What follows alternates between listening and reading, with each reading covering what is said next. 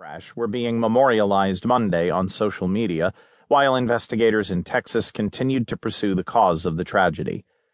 All 16 people aboard died Saturday when the balloon crashed in a field 30 miles south of Austin. National Transportation Safety Board member Robert Sumwalt said Monday that it was pretty suspicious that the balloon was found directly under power lines but he said it had not been determined whether the power lines caused the crash or if the balloon was already on fire when it hit them. We are trying to put together a timeline for exactly how this tragic event unfolded, he told ABC News. We are making good progress, but we still have a long way to go. Sumwalt said the ground crew for pilot